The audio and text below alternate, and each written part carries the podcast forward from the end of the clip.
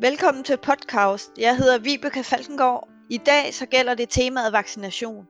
Og mere specifikt, hvad ved vi om vaccination? Med mig, der har jeg Paul Henning Rakken, eller PH, som han i daglig tale går under, som stort set hele sin dyrlægekarriere og stadig arbejder fuldtid i grisesektoren. Men jeg tænker, at du, PH, allerbedst du fortæller lidt mere om, hvem du er, og hvad dit arbejdsfokus er og har været. Så ordet det er dit.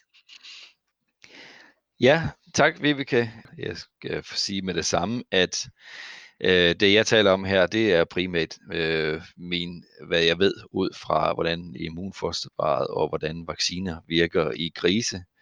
Øh, men jeg håber da, at det er relevant øh, også for, for kalve. Jeg har arbejdet øh, i praksis. Faktisk så startede jeg i øh, sådan blandet øh, kvægpraksis, men øh, de sidste øh, 25 år har jeg arbejdet udelukkende med grise. De øh, 10 år i, i svinepraksis, hvor øh, et af mine øh, foretrukne ting at arbejde med, det var PRS og PRS-rådgivning.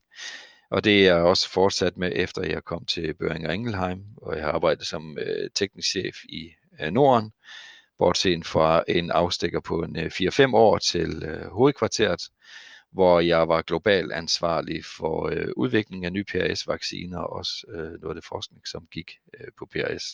Så PRS det har været en øh, stor del af mit øh, dyreliv, men jeg har også arbejdet med andre øh, virus, for eksempel cirkovirus og parvovirus. Jeg arbejder med mykoplasma og øh, Lawsonia-bakterier, altid i forbindelse med vacciner. Så øh, vacciner, øh, det er noget af det mest øh, spændende, man kan arbejde med, synes jeg. Mm. Og jeg synes jo, at vi lige skal starte ud med immunforsvaret. Hvordan er det, det arbejder i grove træk? Jeg, vi har ikke timevis, men øh, hvordan er det, kroppen reagerer, når den udsættes for noget smitsomt? Ja, det er jo en skam, vi ikke har timer, fordi øh, immunforsvaret, det er nok noget af det, man kan tale om i allerflest timer, bare at kigge på hvad der bliver publiceret verden rundt, øh, så der kommer masser af, omkring immunforsvaret. Og der er mange ting, vi ikke forstår endnu. Men hvis vi sådan skal tage det helt generelt, jamen så bliver øh, et dyr øh, smittet med et virus, og lige så snart et dyr bliver øh, smittet med virus, så er der nogle øh, celler i kroppen, øh, som opfanger det her virus og begynder at udsende alarmsignaler, øh, interferoner, øh, som skal tilkalde og opbygge andre celler, som gerne skulle være i stand til at bekæmpe virus. Øhm, virus øh, begynder at opformere lige snart det kommer ind i kroppen. Det stiger ganske hurtigt og topper typisk omkring øh, cirka en uge efter, øh, at dyret er smittet. I mellemtiden så har de her interferoner eller de her stoffer, de har tilkaldt og fået opbygget nogle øh, Øh, hjælpeceller, nogle øh, det vi kalder natural killer cells, altså celler, som skal dræbe øh, virus.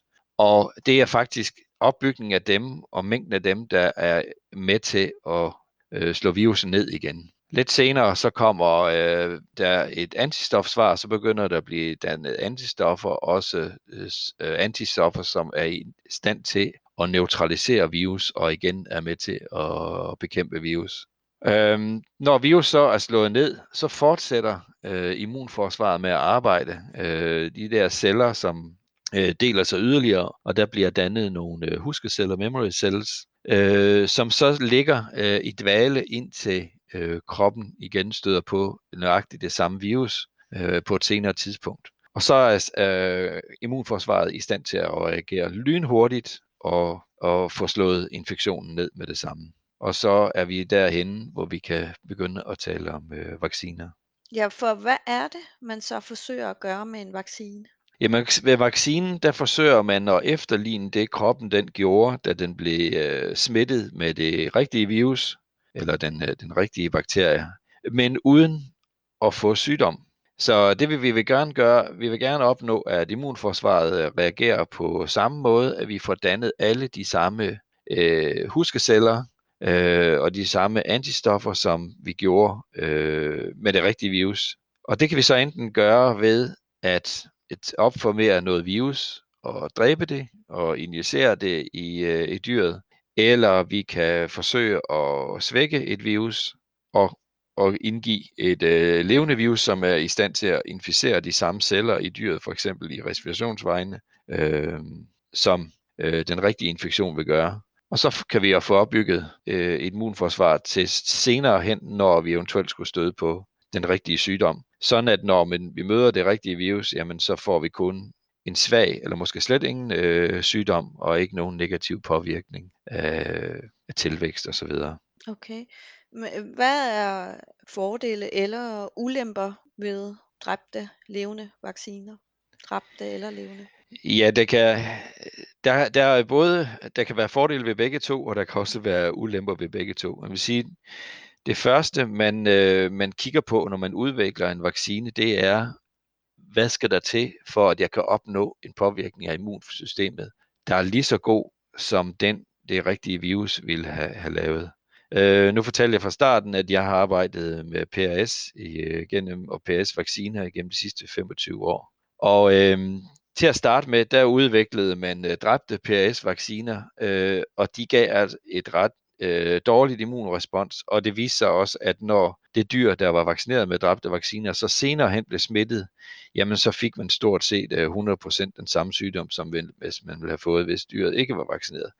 Så de her dræbte vacciner, det var altså ikke i stand til at gå ind og få dannet den her, det her fulde billede af, af det cellulære immunforsvar. Så der var man nødt til at bruge en øh, levende svækket vaccine. Det man gør, når man bruger, laver en levende svækket vaccine, det er, at man passerer øh, viruset mange gange igennem celler, indtil man har fået en så svag udgave, at når man injicerer det, så øh, får man ikke sygdom. Men man har altså at gøre med, med noget, der er levende, og det kan gå ind i cellerne og påvirke dem. Øh, men man har også øh, ofte noget, som er så er smidt, den til at smitte andre dyr. Det man kan øh, gøre med dræbte, det er jo, at de er til gengæld er, er meget sikre vacciner, men man kan have problem med, at de ikke øh, danner et tilstrækkeligt kraftigt øh, cellulært immunforsvar. Men det er forskelligt fra virus til virus. Øhm, igen, så er der øh, de nye og mere moderne øh, virus eller vacciner. Der arbejder man måske bare med et lille bitte del af genomet, øh, fra, øh, fra det her virus, som er nok til at give øh, det immunforsvar, man er ude efter. Det er for eksempel, øh, det ser ud til, at det er tilfældet for eksempel det coronavirus, som man er i gang med at udvikle vacciner til. Øh, der ser det ud til, at man kan nøjes med at finde øh, det lille stykke på, på gen, hvor vi har kodningen for de her spike-proteiner, altså de her øh, udposninger, eller hvad vi kalder det, dividutter på øh, overfladen af virus. Og hvis vi kan få kroppen til at reagere mod det, så er det nok til at bremse virus. Så det er, det er simpelthen forskelligt fra, fra sygdom til sygdom, hvad der er nødvendigt for at kunne få det immunforsvar, som skal håndtere virus senere hen, når, når man bliver udsat for det. Så man kan sige, sådan øh, den, den grove forskel på dræbte og, og, og levende, det er, jamen øh, de dræbte, de er generelt meget sikre. Øh, der er ingen risiko for, at de kan smitte fra det ene dyr til det andet, for eksempel. Øh, men øh, de kommer jo så aldrig nogensinde ind i cellerne, så hvis man har brug for, at et virus det skal ind i en øh, levende celle i dyret, øh, for at kunne opbygge en fuld immunitet, så kan man ikke opnå det med dræbte.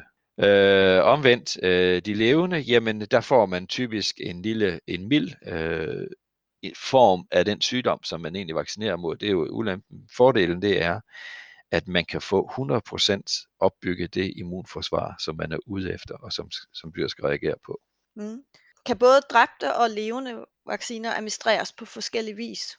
Ja, det kan det. Øhm, typisk så vil man give de dræbte vacciner enten under huden eller ind i musklen. Det er den mest, øh, mest normale måde at give øh, dræbte vacciner på. Levende vacciner, der har man typisk øh, flere øh, valgmuligheder. Øh, man kan enten give den øh, ind i musklerne, så vil den komme ind øh, og opformere sig i de lymfeknuder, som nu ligger øh, i huden, og så vil man få opbygget immunforsvaret på den vej. Men øh, man kan også for nogle vacciners vedkommende øh, give dem øh, i næsen, eller måske øh, forsøge at få dem dybt ned i lungerne, hvor, hvis det er øh, luftvejs øh, sygdomme, man er ude efter, så man kan få virus direkte ind i de celler, øh, som det skal give senere hen. Og nogle øh, vacciner giver man i munden, hvis de skal ned og virke ned i tarmen, hvis det er meningen, at de skal ned og påvirke øh, tarmceller for eksempel, og det er der, man har immuniteten.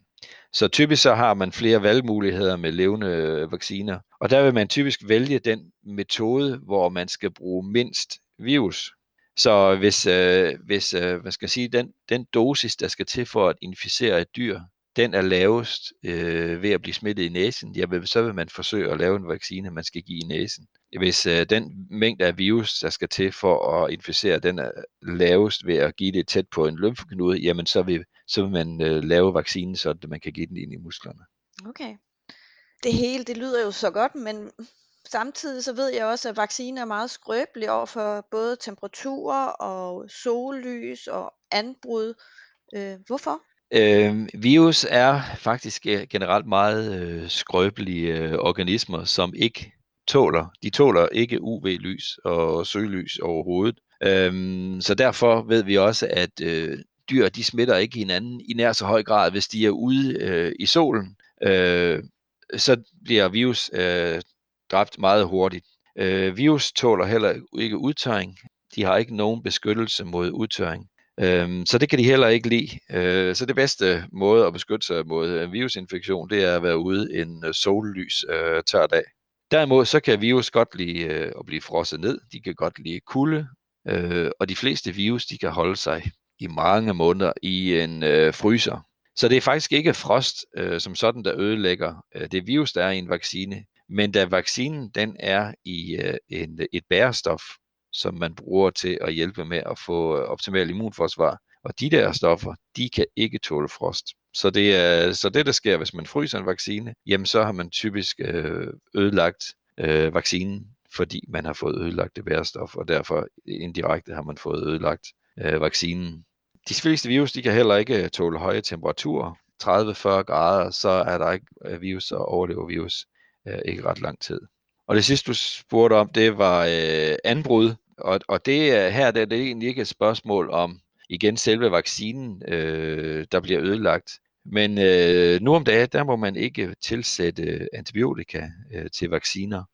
Øh, og det betyder, at hvis man har en kanyle, en uren kanyle øh, for eksempel, eller der kommer luft ude fra omgivelserne ind i en vaccine, jamen så vil der være øh, bakterier i den luft, eller der vil være bakterier på kanylen. Typisk enten kolibakterier eller stafylokokker. Og begge to, øh, de vil kunne leve nede i den øh, vaccine og danne øh, giftstoffer. Og så kan man få øh, faktisk et meget øh, potent øh, giftstof øh, lavet ned i sin vaccineflaske.